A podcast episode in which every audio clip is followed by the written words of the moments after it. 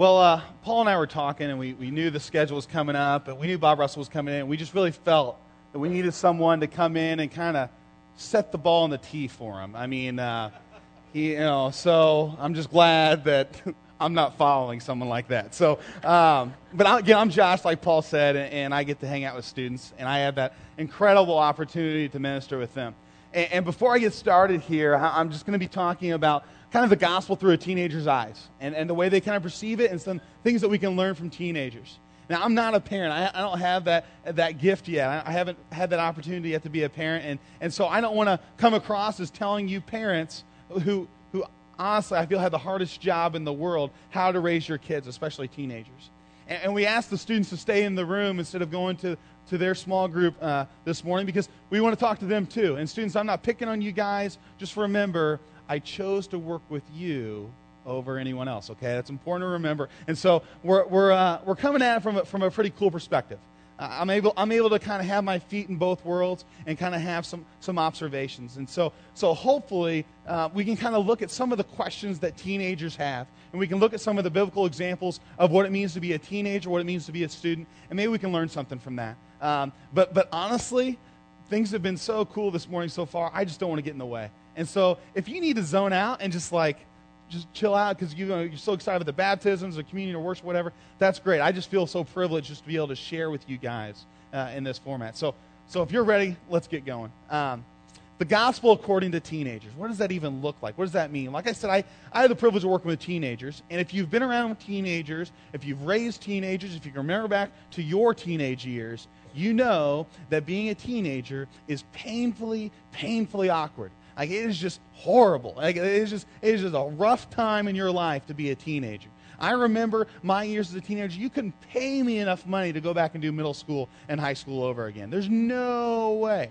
And if you've been around me at all, I've come to realize that my own personal awkwardness actually enhances my ministry to teenagers. I am a, I'm a, I'm a kind of a, bumbling idiot most of the time when I'm talking to you one-on-one. Like, like you know, maybe maybe you've picked up on this and you've come up to me and you said, "Hi, Josh, how you doing?" And I just kind of give you that blank stare as I'm trying to remember your name, you know, or or maybe you've seen me interact with someone and, and, and maybe you just look at me and say, "This isn't the Gap model that's normally up here sharing with us," and, and you know, I mean, he's a good-looking guy and everything, but but I, you know, I'm just I'm just kind of awkward, you know. See some people really laughing at that, you know. Um, but, but uh, you know, I, I just, I, I, I think that, that the teenage years are incredibly important, but they're incredibly, incredibly difficult. And, and I, I think back of, of, of my own, my own experience, and I, I've kind of, kind of have an analogy for being a teenager. Being a teenager is kind of like the middle child place of life. It's kind of like you're stuck in between. Any, any middle child in this in the in the stands out there, you know how horrible this is. And and the reason for my middle childness, they're here today. They're the they're the the, the group that's acting like this is my first Little League game, sitting there in the middle. But uh, but the middle child syndrome, that's tough, right? Because you're not the oldest.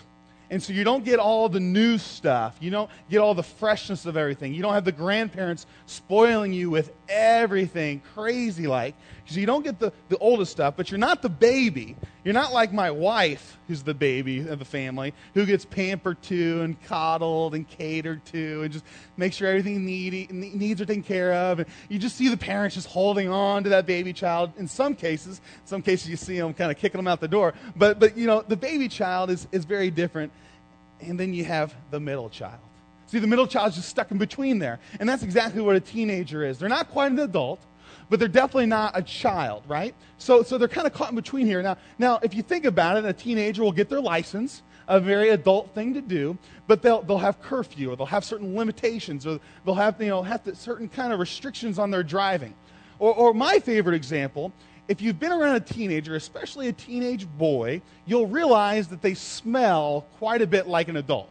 They have the capability of smelling like an adult, but the inability to manage the odor, right? And so, and so, if you've been around, especially middle school boys, like like we'll go on trips and stuff, and like apparently they feel that Axe body spray is the equivalent of a shower, and so they'll just like just spray each other and they'll do the big cloud and they'll walk in and spin around, you know, and so and so for, for a for a teenager, they're very much stuck in the middle there, right? They're they're just kind of in between. They're very much awkward and just kind of stuck here, and they, they want to be an adult, they want that responsibility and control, but they're really not ready for it either. And so it's a very, very formative time. It's a very important time. It's, a, it's just a very difficult time as well. And you know, all kidding aside, it's just a, those are hard years. And so, and so one of the things that we want to do here at Genesis and, and in this community is make sure that we're aware of those needs. We don't want to cater specifically to those needs and create something separate, but we want to be aware of those needs so that we can incorporate those teenagers. Not isolate them, but incorporate them. That's, that's something that's really important. Now, teenagers, you're sitting there, I'm picking on you a little bit. You know I love you guys. But here's a little secret for you. Adults, by, by, for the most part, by the wide margin, are utterly afraid of you. They just they, they they are they are fearful of talking to teenagers. If they're not your kid, they're someone else's kid. You watch an adult talk to a teenager. It's like watching a train wreck, right? Like you want to watch it, but you don't. Like you just can't stop looking at it because you see the, the adult trying to start a conversation, asking a lot of questions, and you see the kid, a lot of one-word answers, a lot of, you know, avoiding eye contact, a lot of, a lot of nervous laughter that is really translated as, please, creepy old person, leave me alone. And so and so we see this a lot, right? We see this. Like, I experience this all the time. Like, I'm still pretty new here. I'm meeting kids. Like, hey, how you doing? What's your name? Like, uh, uh, uh, just, like, what's that? And like, and they just walk away. And so that's how that goes. But but but if you watch these conversations, and adults, I, I know they're, they're tough for you. I know it's hard to walk up to someone you don't know, and it's especially hard when they're a younger person because you don't really know how to relate to them and different things like that. But I'm here to tell you that is one of the most important things you guys can ever do as, a, as an adult. And teenagers, they may act like they don't appreciate it, but they really do. They really do appreciate the fact, hey, there's an adult who's not my dad, who's not my mom, who's not my teacher or coach, who knows my name, who knows my name and knows something about me. That's a big deal. That's something important. That gives them worth. That gives them value. So as an adult, here's the challenge. If you take one thing away, this is something you take away from this little little message here, is if you can just interact with the student, if you can just learn their names, if you just go introduce yourself, it's going to be awkward the first time. But if you do that, that's going to that's going to mean something to them. That's build something. That's incredibly, incredibly important. And so one of the one of the reasons why I'm encouraging that is I don't want to create something that's separate, like I mentioned before. And we we here at Genesis don't want to create generational silos of ministry. Now, I ministered out in Illinois in the middle of nowhere in a town of two thousand where the tallest building was literally a grain elevator, a silo. And so if you think about a silo, everything goes in until it's filled up, and it goes in a separate one, and it's always separated, and it's kind of self-contained. We don't want to do that in ministry here. We don't want to do something to where they're completely isolated from each other. Now, you're right. We don't want T-Rock, who's teaching over in Gen Kids right now, to come in here and do all the motions and everything with you guys. That probably wouldn't fly real well. And I shouldn't go over to Gen Kids and teach them the way I'm teaching you. There's some, there's some sensitivity there, but ultimately, we want to be an entire family. We don't want to be separate. And there's a lot of metaphors in the Bible about family. There's a lot of examples of what it means to be a family. In fact, we as a body, we're referred to family over and over again. We look at God as the Father. We look at the, as God is the perfect, true Father who, who disciplines lovingly, who guides, who protects, who, who, who administers love, grace, and justice all at the same time. Now, for you, Dad may not have that picture. Dad may have not filled those qualifications or those, those character traits, or maybe he was great at it. But the true Father, our God in heaven, fulfills all of those perfectly. And we see that, that we are the children of God, that we're co-heirs, that we are co-heirs with Jesus Christ, that we're kind of on the same level as Jesus. In the same way that Jesus was the Son of God, we are all sons and daughters of God. We are all created in His image. We've all been loved by Him, been given the ability to connect with Him. And so there's a very, very much a family-type picture that's being painted here. You, you may have come from a church background where, where they refer to each other as brother and sister, brother so-and-so, sister so-and-so. And so there's just, again, a reinforcement of this family picture in the Bible. Now, there's really not many metaphors about teenagers. There's, there's really no place where we can look at, hey, there's a story talking about teenagers and how they fit into this family. And so I know teenagers sometimes feel a little bit left out anyway because we don't really know what to do with them. Do we put them with the little kids? Do we put them with the adults? But I think there's a great example of how to minister to teenagers in the Bible. And if you have a Bible, we're going to kind of camp out in Matthew for a second before we move over to Mark. Uh, but in Matthew chapter four, we see a picture of Jesus. And I like to think of Jesus in this instance as kind of the first youth minister, as, as someone who is connecting with young people in a way that's, that's very different from that culture. And so in, in Matthew chapter four, verse uh, nineteen, we, we see this line of Jesus talking to some of these young people, probably teenagers. He says, "Come, follow me, and I will make you fishers of men. I will make you fishers of men." Jesus is this invitation. It's this simple command. It's this simple request. And the crazy thing is, if you really think about it, is that, that people respond. That from this request and others like it, a team of twelve is built. A team of twelve young men say, yeah, I'm going to do this. This guy that I don't really know that well, that maybe I've never even met, just came up and invited me to come along and follow him through who knows what. Yep, I'm signing up for that. I'm on board. And they do it. And they leave everything behind. Now, if you know teenagers, this isn't completely shocking to you. This isn't completely shocking. You know, teenagers sometimes aren't always, uh, they're sometimes guilty of not thinking things through, you know, sometimes. They're, they're not, they're not always, they don't always see it from every different perspective. But something teenagers are is they're very, very passionate by nature. Now, now that may that may be an outward passion. That may be a good thing, like they're self-serving or self-sacrificing, or maybe a self-centered thing. But but teenagers, I think, are predisposed to passion and predisposed to, to buying into something. And so here, right here, we see some teenagers buying into something. And so and so maybe that first question that you have is like me is, well, why in the world would they follow? Why in the world would these guys drop everything and follow this guy that they just met? Well, Jesus at this point is seen as a rabbi. He's seen as a religious leader. And in that society, this was the highest point of esteem. This is the highest standing in that society. It was the most respected person around. And so a rabbi comes up to these people who are just blue collar, working a, working a shift, just doing their dad's business, apprentice, being an apprentice and learning the trade. And this highly respected person comes up to him and invites them. You need to understand the education system a little bit here. The education system was built entirely around the first five books of the Old Testament, the first five books of the Hebrew Bible called the Torah. And in the education system, you started by learning the Torah. You started by learning the Torah and eventually memorizing all five books of the Torah. Now, if you were good enough at that, they would advance you on to the next stage, where you learned all the opinions and writings and commentaries of all the other rabbis through history and what they had to say about those five books. And if you were good enough at that, you were given the opportunity to go to a rabbi and say, can I become your disciple? And the rabbi was left with a choice.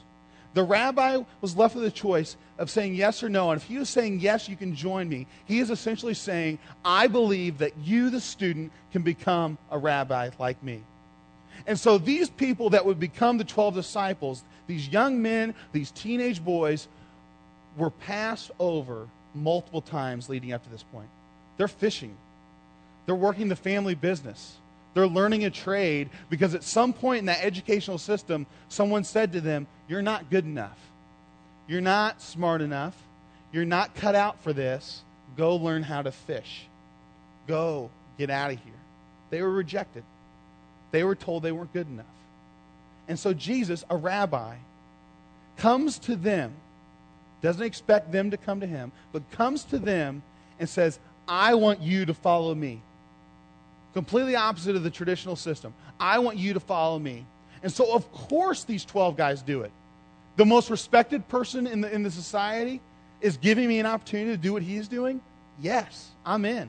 He thinks I can do it. He's giving me worth. He's giving me value. I have to do this. Now, of course, this involves a lot of risk on Jesus' part. This involves a lot, a lot of risk. He's handing a lot of authority to some people who weren't the smartest, to some people who weren't the best at what they were doing. He handed a lot of power, a lot of responsibility to, to some kids who probably weren't ready for it. Jesus takes a big risk here. And the thing that we're going to look at this morning as we move on here is, is during that risk, during that process, what questions come up from the disciples to Jesus? And what questions does Jesus ask the disciples? Because I believe that questions are incredibly important to a teenager.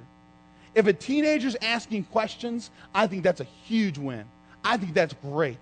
Because if we believe that the truth really is the truth, if the gospel really is what it says it is, then if they're searching, they're going to find it.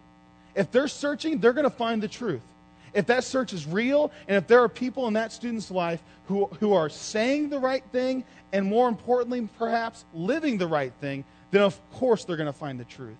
And so a teenager will often learn through questions. They want to own it. They want to, they want to search it out for themselves. And so if we can teach students to ask questions, and if we can get students to respond to, to respond to our questions, that's a huge win for us in the ministry.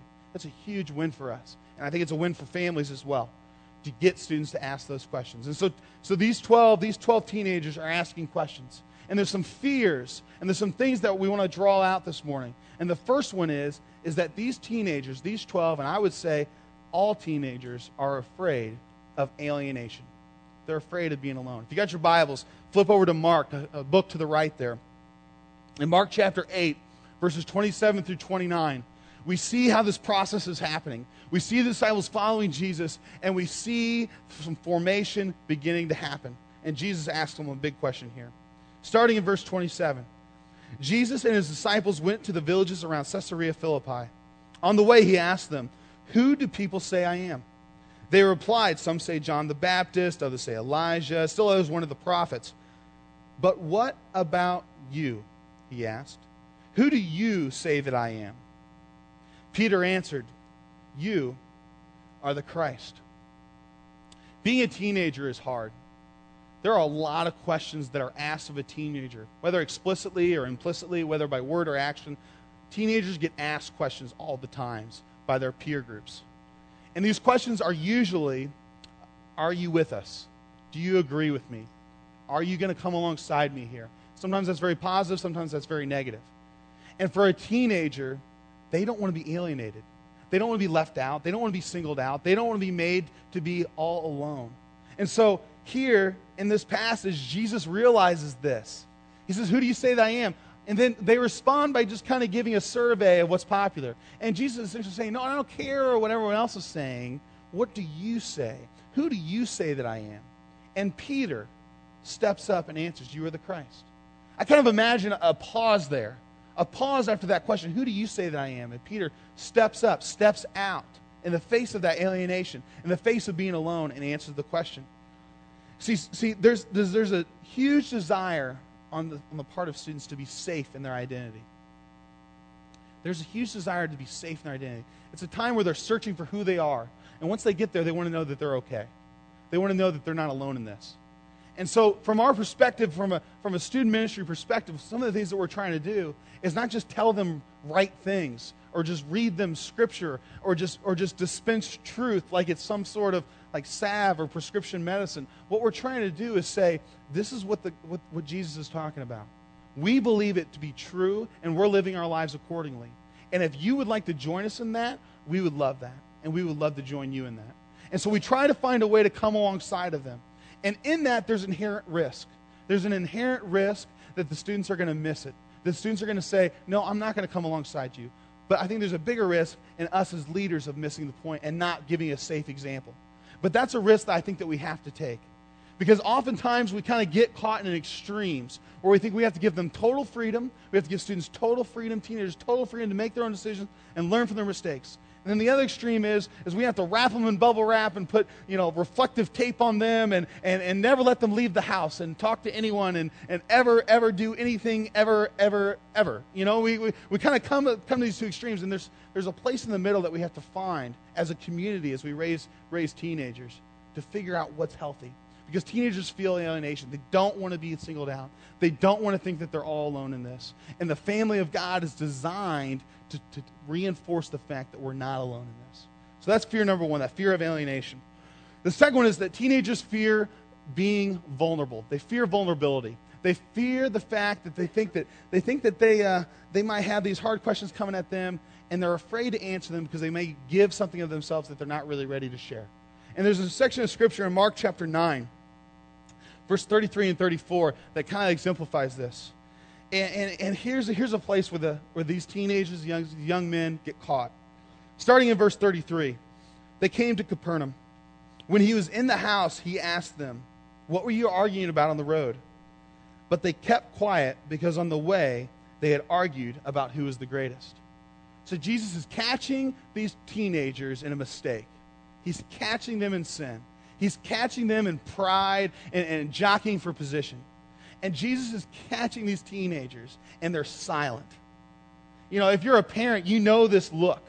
You know the look when you catch your kid in a lie, you catch your kid, you know, right in the middle of it. You know that blank stare. You know that broken look on their eyes. Maybe maybe when they were real little, they would just burst out into tears, or or maybe they would just try to def- get defensive or whatever that looks like. But parents, you know what that's like to catch a kid in trouble and, and, and get them to a point where they, there's nowhere else to go. They have to admit it.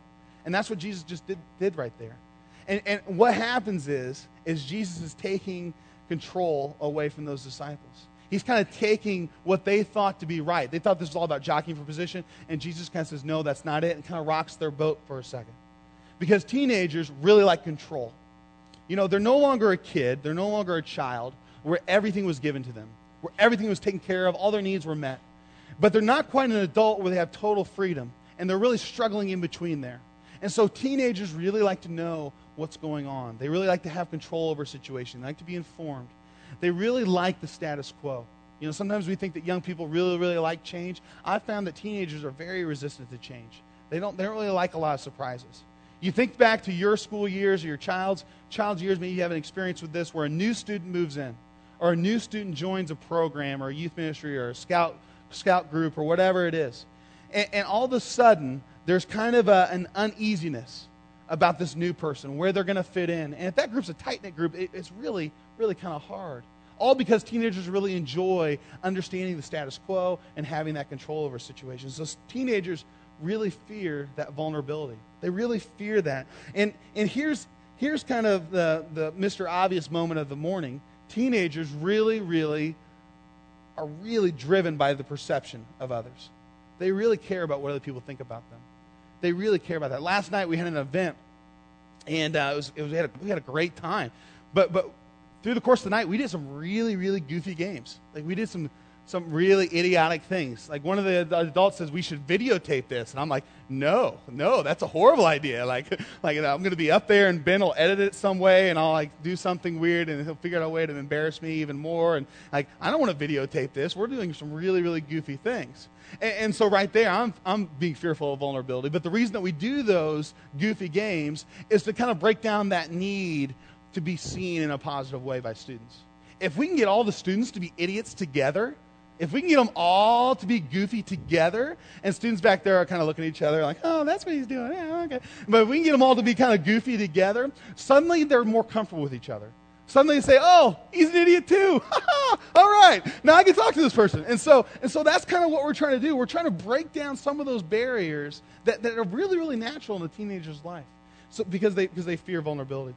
Uh, the, the last fear that we really bring out here that I think is really, really key is the fact that uh, the teenagers fear the unknown. They fear the future. You know, in, in school systems, you know, there's there's kind of a kind of a a pressure that's building in the education system. And I think teachers are really under the gun with, with, with standardized testing and different things, so I don't think it's just the teacher's fault. I think it's a combination of number, number of things where students are suddenly pressured to achieve. There's a pressure to plan, to know what you're doing after you graduate high school, to know what you're doing after you go to college, or, or if you're going to college, and what are you going to do there? And there's, there's kind of a pressure that continues to build on a student's life that's really unhealthy. And, and, and it comes to a point where, where it's not it's not anymore about, about doing your best. It's about, you know, achieving something or achieving a certain score. And so it's finding ways to understand that. And, and from a ministry perspective, we never want to create something that's achievement-based. We never want to create something that, that where they have to achieve something in order to be a part of the group. Or they have to, to accomplish something. Or there's a pressure involved with following Christ because obviously there's none of that there. But but this fear of the future comes out in Mark chapter thirteen, verses three through four. And uh, we have a private conversation here. As Jesus was sitting on the Mount of Olives opposite the temple, Peter, James, John, and Andrew asked him privately, "Tell us, when will these things happen? And what will be the sign that they're about to be fulfilled?" We have four apostles, four teenagers, taking the adult, taking the leader aside, taking Jesus, the first youth minister, aside and saying, hey, what's going to happen? Like, you just tell me what's going to happen. Can you tell me what I should look for that's going to tip off that those last events? I know everything's going to end, everything's going to be fine, but I'd really like to know what's going to happen. Because they're afraid of the unknown. They're afraid of what's going to happen. They want to get everything lined up. There, there's this pressure to get to that point, so they want to maybe accomplish something before they get there, or they want to they want to succeed in a certain way before they get there, but there's this, there's this building fear of what's going to happen. There's this building fear of, of, of the future. And, and I think that teenagers react to this differently. You know, some of them will, will kind of reject that and kind of kind of withdraw, or some will some will kind of enter into a life where they're just completely driven for, for grades or for, for athletics or whatever it is. And and they just become kind of servants to this idea of achieving something, all because they're afraid of what's around the corner.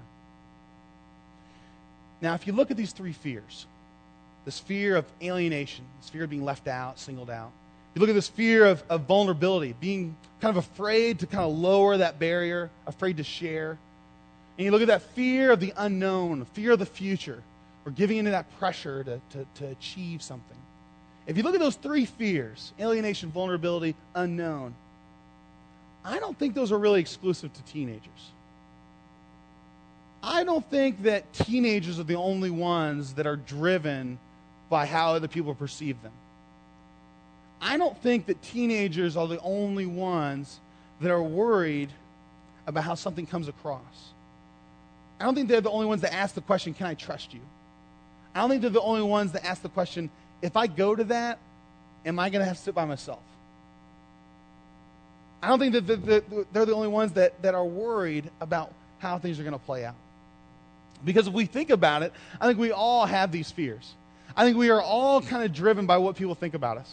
I think we're all kind of driven by, by, by how things are going to end up.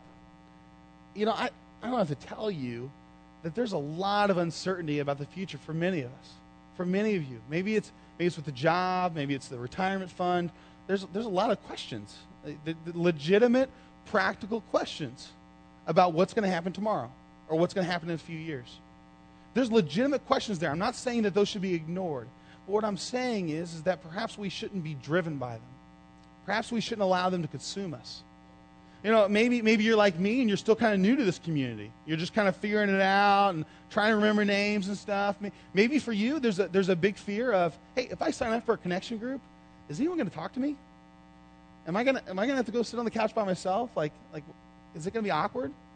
Are they going to expect me to share my life story? Do I have to get really really vulnerable with them right away? I think those are very legitimate fears. And I think that's it's, it's natural to some degree. But I think what happens when we allow those fears to kind of run our lives, we start missing the point really, really quick. We start missing the point really fast. So maybe we need to start asking ourselves, what kind of questions should I be asking? In the midst of those fears, in the midst of those moments where we get really anxious about something, maybe we should be asking ourselves, how can I contribute? How can I become more a part of this family, this community? Whether it's a Genesis or another church, but how can I become more a part of this? Because ultimately, if I'm not contributing something, we all lose. If, if you're not bringing something, if you're not allowing yourself to be a part of it, you're drawing away from the group. You're, you're, you're kind of you're kind of being selfish. And so how can I contribute more? What am I holding back? What am I not allowing myself to share? What pain or difficulty could I share that could really help someone who's in the midst of it? What thing can I allow someone just to pray with me about? And maybe this starts small. I'm not asking you to, to share your testimony with everyone. Maybe it starts small and just saying to someone that you trust, that you've gotten to know, or maybe someone you don't know real well, just say, hey, could you pray for me on Tuesday? And that's it. Because maybe you got a job interview on Tuesday. Or maybe you're meeting with your boss and you're afraid you're going to get fired. But just asking someone, you don't have to give all the details, but just starting small and finding a way to share. But the most important question, besides these three fears, besides these three fears, the most important question is the question that Jesus asked and Peter answered. Who do you say that I am? I, I believe that Jesus is asking us this question daily, in every moment. Who do you say that I am? What does your life say? Do you worship me or someone else? Do you worship me or something else? What, is, what do your words say? What do your actions say? Who do you say that I am? Because ultimately, that's the question. That's the most important question. So as we wrap up here, as we start to think about what kind of questions we need to be asking, as we kind of start thinking about what kind of questions we, we should allow ourselves to be asked by God, my prayer for you, my hope for us, for myself, is that we can reach a point where we're not driven by these questions of fear and anxiety, these questions of pressure and achievement, these, these questions of, of what ifs, that we, we don't allow ourselves to not trust God because we're fearful, that we don't allow ourselves to argue about something because we're not giving glory and honor to Jesus Christ, and that we allow our lives and actions to, to respond to that most important question of who do you say that I am, with only glory, with only credit, with only power and praise and honor to Jesus Christ and Jesus Christ alone. And so may we as a community start to ask ourselves tough questions and start to understand where our questions of fear and anxiety are really coming from and realize that there's a better way. There's a lot better way. Let's pray. Father God, uh, Lord, I just uh, I thank you so much just for this community. Lord, I, I thank you that, that we're able to share in baptism and communion, that we're able to worship in so many different ways. And Father, as as, um, as we go about this life together, uh, Lord, encourage us, show us new ways to become more part of this community, to become more a part of this community. Lord, if we can learn something from teenagers, from from, from all the, the, the hard years that they have in front of them, Lord, let us let us realize that we, we need each other. And Lord, let us realize that when you ask, and you always ask, who do I, who do you say that I am, that we can respond in a way that gives you glory and honor. It's in your Son's name. Amen. Amen. Amen.